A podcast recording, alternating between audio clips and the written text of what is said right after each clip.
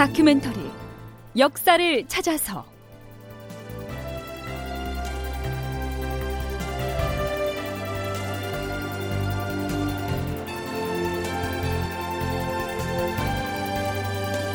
제 882편. 일본군은 경상도 해안에 토성을 구축하고 극본 이상락 연출 최홍준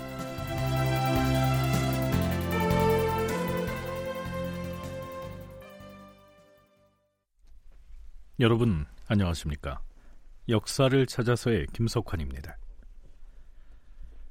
서기 1593년 6월 말에 있었던 제2차 진주성 전투가 끝난 뒤에는 조선과 일본 간에 혹은 명나라와 일본 간에 대규모 군사 충돌은 일어나지 않습니다. 1597년 1월에 일본이 조선반도를 다시 침입해서 정유 재란을 일으키기 이전까지는 말이지요. 달리 표현을 하자면 이 진주성 전투 이후로는 본격적인 강화 교섭의 국면에 접어든다. 이렇게 말할 수가 있겠죠. 자, 지금부터 그 협상 과정을 짚어보겠는데요. 선조 26년 8월로 접어듭니다. 자, 여기에서 조선의 관군과 의병들이 일본군의 공격에 맞서서 진주성에서 사투를 벌이고 있을 때 구원을 하지도 않고 외곽에서 지켜보기만 했던 명나라군 지휘부의 변명도 좀 들어봐야 하지 않겠습니까? 8월 9일 전하, 신 구성이 옵니다. 어, 구성이 이제야 돌아왔느냐? 어서 들라.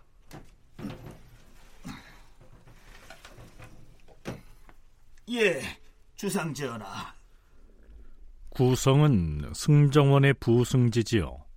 진주가 위급한 상황에 처했을 때 선조가 이여송에게 구원을 요청하는 천문을 가지고 부랴부랴 남쪽으로 내려갔었는데 이제야 선조의 행제소로 돌아온 것입니다. 그래, 어찌되었는지 고해보라. 신이 어명을 받들고 명나라군 진영을 향해 내려가는 중에 이미 진주성이 함락되었다는 소식을 들었사옵니다. 이여송 제독을 만나기는 했느냐? 예, 중도에서 이여송을 만났사옵니다. 하운데 이미 진주성이 무너진 뒤였기 때문에 신이 가져간 천문은 소용이 없어져 버렸사옵니다. 하여 이덕형과 상의하여 다시 글을 지어 가지고 가서 이제독을 만났사옵니다. 만났는데 그가 뭐라든가? 이제독이 신에게 이렇게 말했사옵니다. 조선국 전하께서 특별히 그대를 나에게 보내셨으니 고마운 일이다. 에, 사실 진주가 공격을 받고 있을 때 내가 가만히 손 놓고 있었던 것은 아니다. 우리 명나라의 여러 장수들에게 속히 내려가서 진주성을 구원하라고 독려를 했었다. 그러나 어떤 장수는 머뭇거리면서 진군을 하지 않았고 또 어떤 장수는 진주성을 향해 달려가기는 하였으나 구원할 시기를 잃어버리는 바람에 끝내 진주성이 함락되게 하였으니 이 어찌하면 좋겠는가? 이어서 왜적이 전라도를 침범하려 한다는 말을 듣고 나도 용인까지 서둘러 달려갔으나 적군이 진주를 함락한 뒤에 모두 부산으로 돌아갔단 보고를 받았다. 그래서 부산 쪽으로 군사를 거느리고 전진할까도 생각했으나 그래봤자 한갓 군량만을 허비할 뿐이란 생각이 들어서 서울로 돌아온 것이다. 음, 일이 이렇게 되었는데 어떻게 하면 내가 국왕을 만나뵐 수가 있겠는가? 명나라 군을 실질적으로 지휘했던 장수가 이여송이었는데요. 글쎄요. 진주성에서 격전이 벌어지고 있을 때 외곽에서 머뭇거리기만 했던 데 대한 변명치고는 매우 구차하게 들리지 않습니까? 이제독은 지금 왜 서울에 머물러 있는 것인가? 요동으로 가려고 하였으나 왕자를 만나보고자 하여 우선 서울에 머물고 있는 것이옵니다. 왕자들은 지금 어디 있는가? 대구에 도착하였다고 하옵니다. 여기에서 말하는 왕자들이란 그동안 일본군에게 인질로 잡혀 있던 임해군과 순화군을 일컫습니다. 이보다 사흘 전인 8월 6일치 실록 기사를 보면요.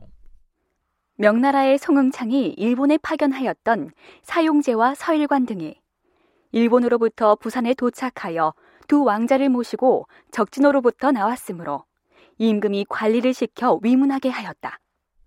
이런 내용이 올라 있습니다. 이때 석방된 두 왕자가 대구에 도착했다. 뭐 그런 얘기죠. 일본군은 이미 명나라 군과의 협상에서 한성에서 퇴각하기 전에 이 왕자들을 석방하기로 했었는데 약속을 지키지 않고 부산까지 데리고 내려갔다가 이제야 풀어준 것입니다. 사실 임진왜란 발발 초기에 인질로 붙잡혀 있다가 이제야 석방이 됐으니까요. 두 아들에 대한 애틋한 마음을 표현할 만도 했지만 아버지인 선조의 반응은 그저 무덤덤합니다.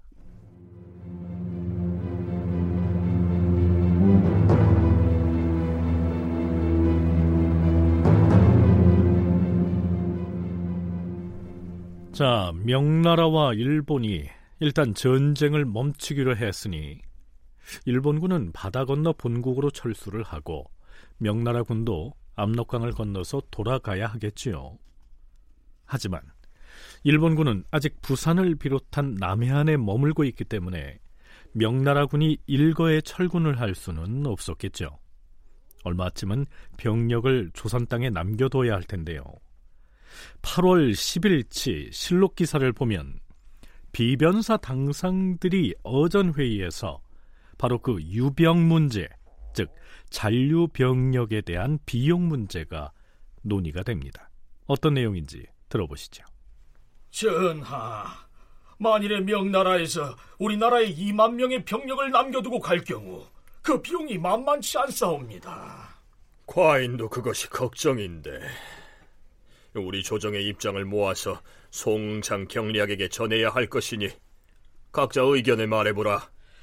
주상 전하, 유병 한 사람당 월급으로 은 한 양 오전을 주어야 하고 행량과 염체대로 은 한 양 오전, 의화대로 3전, 호상으로 3전, 도합 세냥 6전을 지급해야 하옵니다. 만일에 2만 명의 군사가 머물게 된다면 1년 동안 지급할 은혜 합계가 모두 100만 냥이나 되옵니다. 자, 좀 난해한 어휘들이 등장하지요. 행량이란 병사들이 출정을 할 때 그 진영에 지급하는 군량을 말하고요. 염채는 본래 소금에 절인 채소를 일컫습니다. 여기에서 말하는 염채대는 군인들의 부식비가 되겠죠. 또한 호상은 군사들에게 때때로 음식을 차려서 잔치를 베풀고 상을 주어서 위로하는 데 드는 비용을 말합니다. 문제는 당시 조선의 실정으로 봐서 이 비용을 감당할 수가 있었겠느냐 하는 점이죠. 얼마 전에 우리나라의 관원이 중국에서 나온 광부와 함께 여기저기 돌아다니며 은맥을 찾고 있으나 아직까지 은을 채굴할 광산을 찾지 못하여 싸웁니다. 은은 또 그렇다 치고 명나라 군사에게 지급할 양곡만을 가지고 말하더라도 우리가 감당하기에는 터무니없사옵니다. 평안도와 함경도를 제외하고 우리나라 육도에서 1년에 세수로 거두어들이는 쌀과 콩과 조를 모두 합해도 겨우 23, 4만 석이옵니다. 그 중에서 콩과 조를 빼고 나면 쌀은 14만 석이 채 되지 않사옵니다. 중국 군사 2만 명이 1년 동안 필요한 양식을 환산해보면 쌀이 12만 석이나 되옵니다. 만약에 지금처럼 군인들의 명부를 이중으로 작성해서 군량을 부정 지급하는 등의 배당까지 감안하면 소요 군량이 거의 20만 석에 이를 것이옵니다.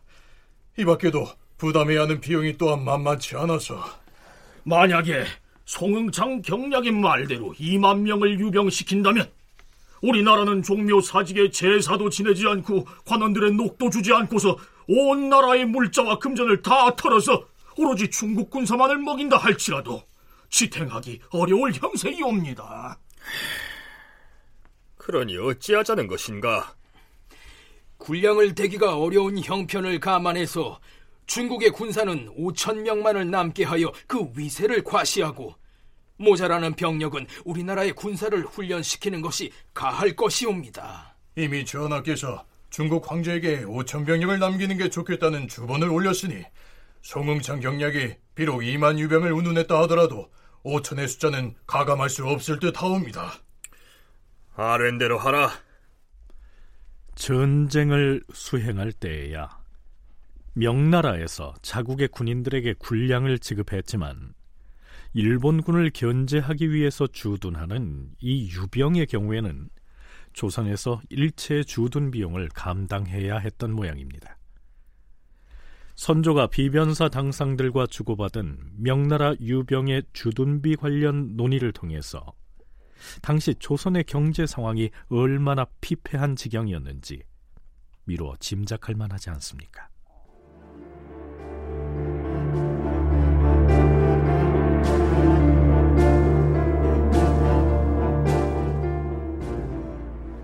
네, 앞에서 일본군이 진주성을 함락시킨 다음 부산 쪽으로 갔다고 했는데요.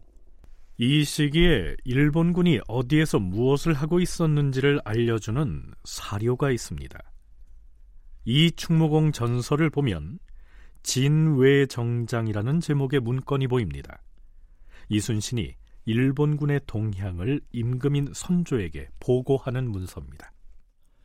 주상 전하, 삼가 외적의 정황에 대한 일로 아뢰옵니다. 흉악한 외적의 무리가 중국과 화의를 맺기 위해서 한성을 떠나 남쪽으로 내려온다는 말을 듣고서 신은 통분을 이길 수 없었사옵니다.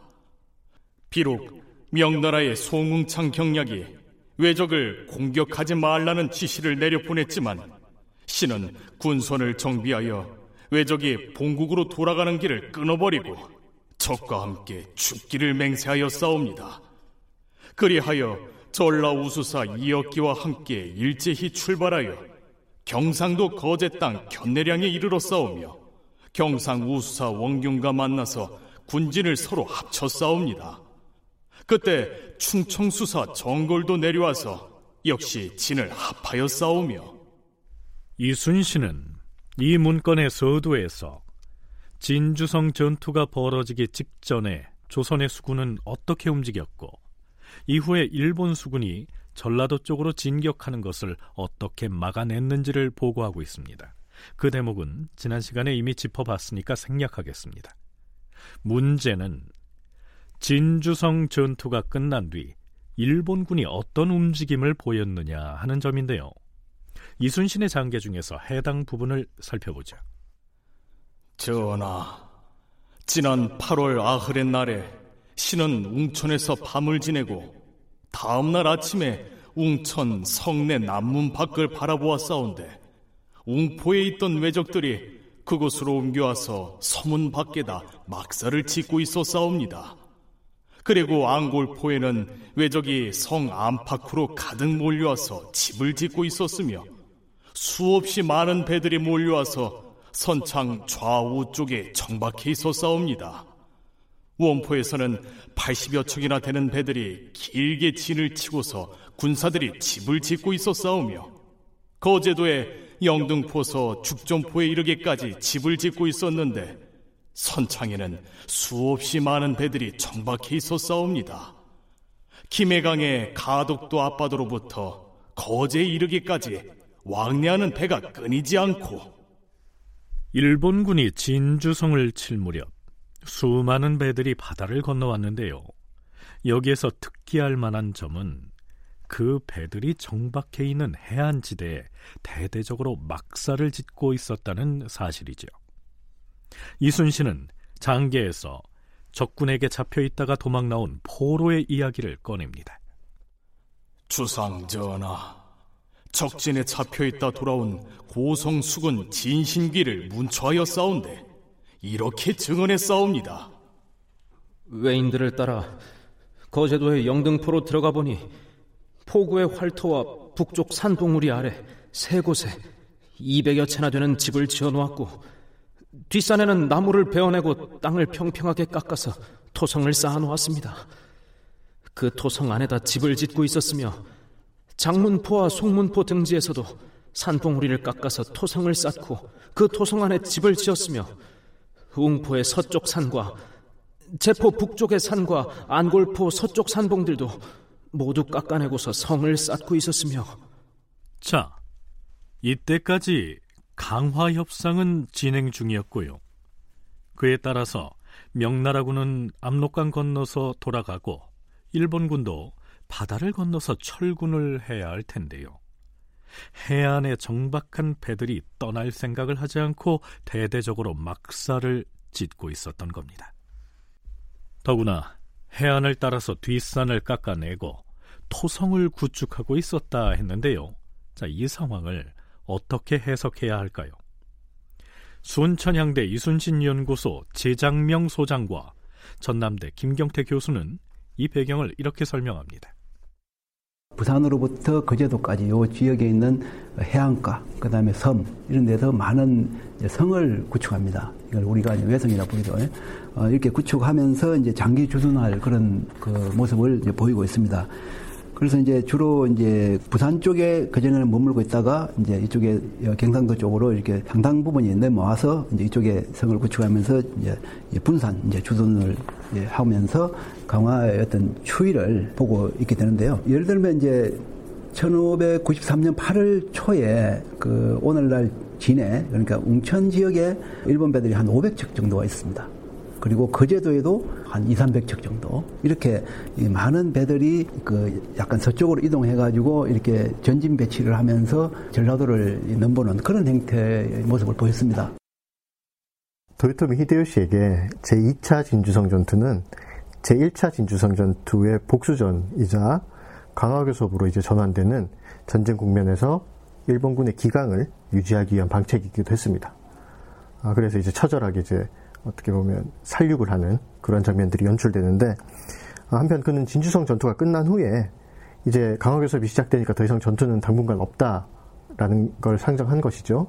그렇기 때문에 명령을 내리는데 이 명령에서는 일본군 전체 부대를 반으로 나눠서 일부는 해안에 그 성을 쌓은 후에 철수를 하고 그 쌓은 성에 나머지 일부는 주둔해라. 강화교섭 기간 동안 계속 주둔해라. 그리고 일정 기간 동안 주둔하면 교체를 하라. 이런 명령을 내립니다. 아마 이순신이 목격했던 경상도 해안의 이제 축성 장면은 이러한 명령에 따라서 일본군들이 축성을 하던 모습을 반영한 것으로 생각됩니다. 해안 지역의 성을 구축한 다음에 군대의 반은 일본으로 철수를 하고 나머지 반은 조선에 남아서 강화 교섭의 추이를 지켜보라. 이것이 풍신수길이 내린 지시였다는 것이죠. 이순신은 마지막으로 이렇게 적고 있습니다. 전하, 신은 바다 위에서 굶주리고 병든 군졸들을 거느리고 있으면서 해안의 소굴에 도사리고 있는 외적들을 어떻게 칠 것인지 아무리 생각을 해보아도 전혀 계책이 서지 않사옵니다. 조정에서는 이러한 사정을 각별히 요량하여서 선초에 주시기를 엎드려 바라옵니다. 다큐멘터리 역사를 찾아서 다음 시간에 계속하겠습니다.